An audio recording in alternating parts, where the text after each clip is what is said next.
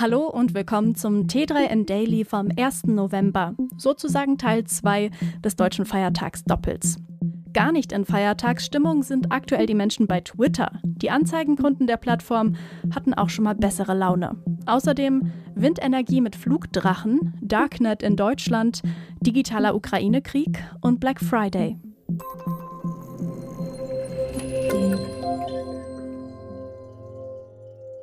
Elon Musk macht bei Twitter keine Gefangenen. Zuerst hat er einen großen Teil der bisherigen Führungsriege gefeuert, jetzt wurde auch der Verwaltungsrat aufgelöst.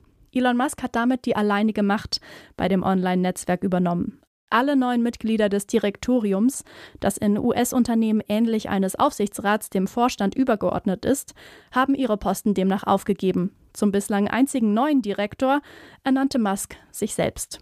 Der Tech-Milliardär hatte Twitter am Donnerstag nach monatelangem Hin und Her gekauft und in seinen Privatbesitz überführt. Am Freitag wurde das Unternehmen von der Börse genommen. Die Entwicklungen bei Twitter finden auch viele Anzeigenkunden wenig erfreulich. Es gibt schon die ersten Konsequenzen. Der US-Autohersteller General Motors hat sein Engagement auf Twitter gestoppt. Bis klarer ist, wohin sich der Dienst nach der Übernahme durch Elon Musk entwickelt, will GM keine bezahlte Werbung mehr schalten. Ein deutsches Start-up bringt ein System auf den Markt, mit dem sich Windenergie aus höheren Lagen nutzen lässt. Die Flugdrachen erzeugen doppelt so viel Strom wie Windräder bei einem Minimum an Bauaufwand. Die deutsche Erfindung hat viele Vorteile. Sie nutzt die Winde in höheren Lagen von 200 bis 300 Metern, die mehr und kräftigere Luftströmungen aufweisen. Das führt zu einer höheren Ausbeute. Zudem soll die spezielle Rotationsmethode doppelt so viel Ertrag liefern wie herkömmliche Windräder. Gleichzeitig werden 90 Prozent weniger Stahl und Beton benötigt.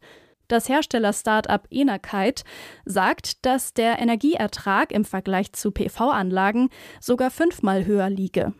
Die Entwickler des ostdeutschen Startups Enerkite haben inzwischen den nächsten Schritt zum kommerziellen Einsatz gemacht.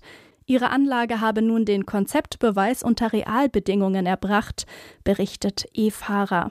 Damit sei nun der Weg frei, das Produkt auf den Markt zu bringen.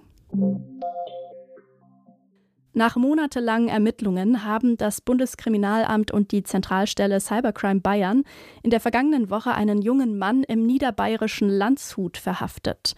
Der Beschuldigte steht im Verdacht, eine kriminelle Handelsplattform im Internet gemäß 127 StGB betrieben zu haben, heißt es in einer Mitteilung des BKA.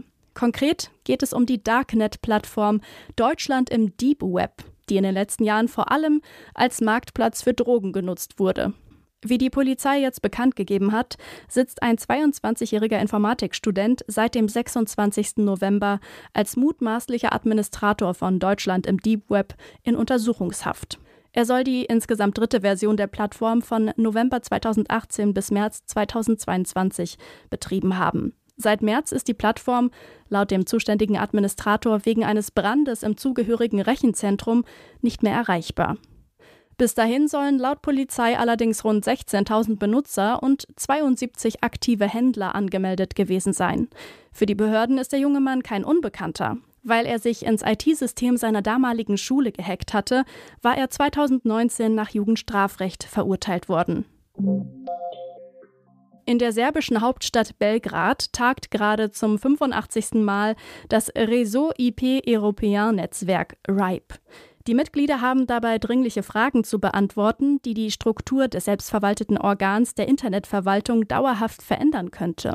Das berichtet das Online-Magazin TechAint. Ukrainische Mitglieder drängen nämlich darauf, die IP-Adressevergabe in umkämpften Gebieten ihres Heimatlandes sofort einzufrieren und Transfers für illegal zu erklären.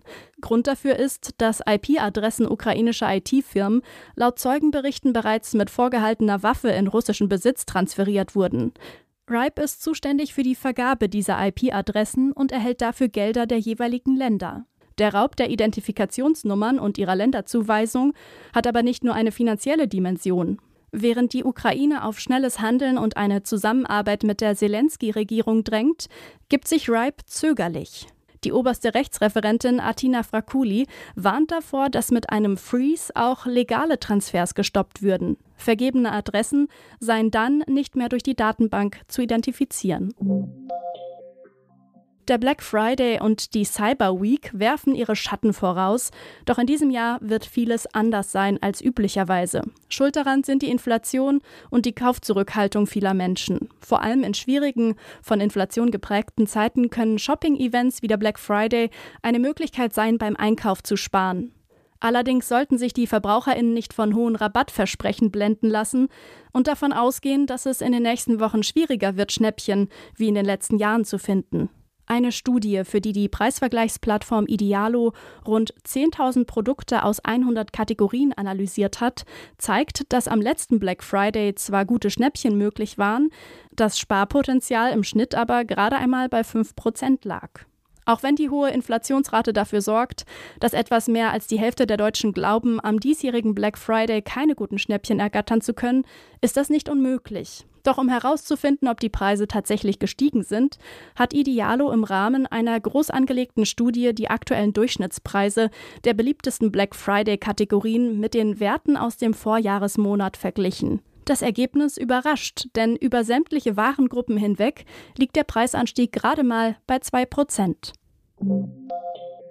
Das war's schon wieder mit dem T3N Daily für heute. Noch viel mehr zu allen Aspekten des digitalen Lebens, des Arbeitslebens und der Zukunft findest du rund um die Uhr auf t3n.de.